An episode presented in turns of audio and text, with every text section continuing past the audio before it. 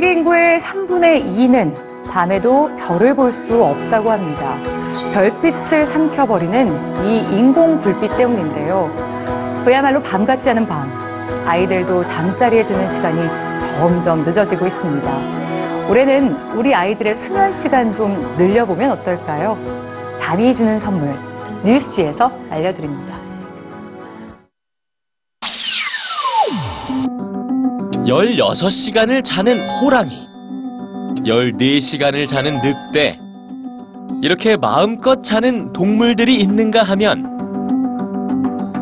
양의 수면 시간은 4시간 정도, 토끼는 낮 동안 8시간을 잡니다. 쫓겨 다녀야 하는 불안감에 시달린 동물들은 잠을 적게 자는 거죠. 사람도 마찬가지인 것 같습니다. 경쟁에서 뒤처질 것 같은 불안감에 잠자는 시간을 줄입니다. 최근 미국 수면 재단은 연령대별 새로운 권장 수면 시간을 발표했습니다. 과연 우리는 충분히 자고 있을까요? 성인의 권장 수면 시간은 7시간에서 9시간. 3세에서 5세까지의 미취학 아동의 권장 수면 시간은 10시간에서 13시간입니다. 학교에 입학한 아동은 몇 시간을 자야 할까요? 13세까지의 초등학생에게 권장되는 수면 시간은 9시간에서 11시간입니다.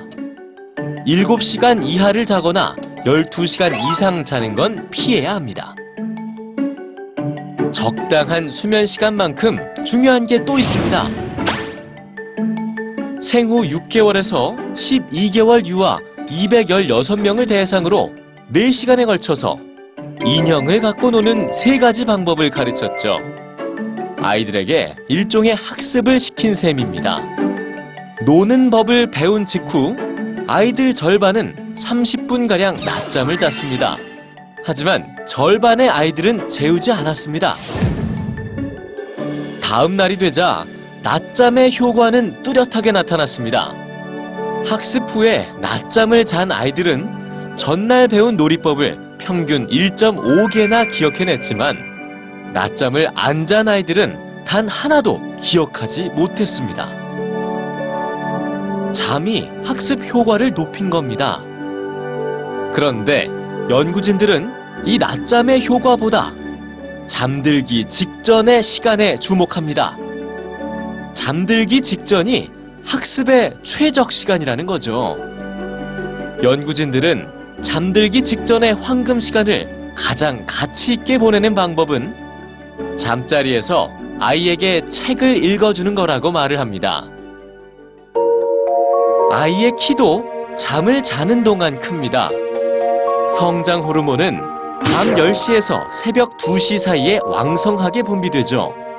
중요한 건 성장 호르몬이 분비되는 시간대에 깊은 수면 상태에 있어야 한다는 겁니다.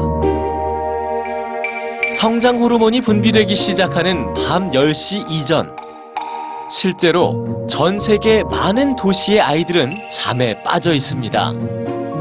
도쿄 79.1%, 베이징 69.6%, 상하이에선 80.5%의 유아가 10시 이전에 잠이 들죠. 그러나 서울에 사는 유아들은 33.5%만이 10시 이전에 잠이 듭니다. 한 조사에 따르면 우리나라 초등학생의 수면 시간은 평균 6시간 43분으로 전 세계의 어린이 중 수면 시간이 가장 짧습니다. 어른도 아이도 잠이 부족합니다. 올 한 해는 나 자신과 아이들에게 잠을 선물해 주는 건 어떨까요?